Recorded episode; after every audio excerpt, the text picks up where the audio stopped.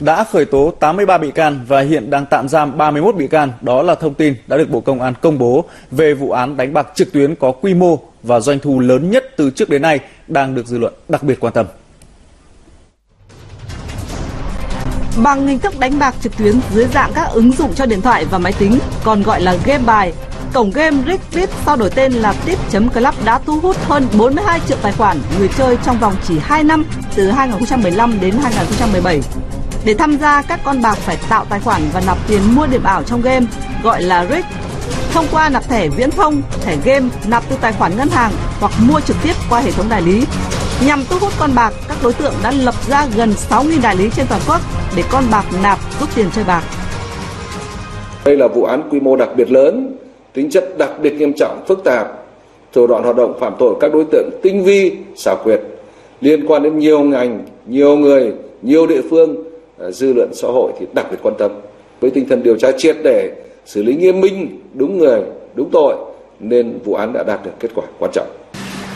Cầm đầu đường dây đánh bạc trực tuyến là Phan Sáo Nam, Chủ tịch Hội đồng Quản trị kiêm Giám đốc Công ty Cổ phần VTC Truyền thông trực tuyến và Nguyễn Văn Dương, Chủ tịch Hội đồng thành viên Công ty Đầu tư Phát triển An ninh Công nghệ cao.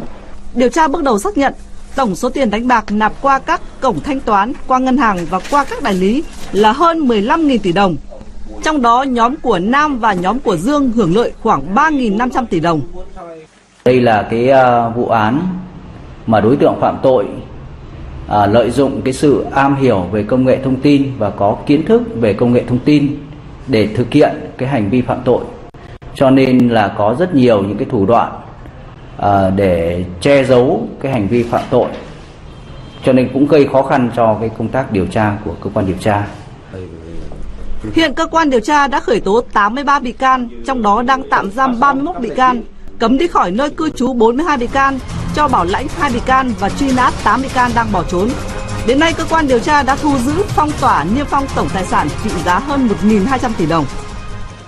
Tiền chơi bạc từ thẻ cào chiếm tới 97% trong tổng lượng ờ, được nạp qua các cổng trung gian thanh toán, tương đương khoảng 9.300 tỷ đồng. Điều này cho thấy là lỗ hổng lớn trong quản lý thẻ cào viễn thông, thẻ game, hoạt động trung gian thanh toán khi mà chúng dễ dàng trở thành các cái phương tiện thanh toán cho hoạt động đánh bạc trực tuyến.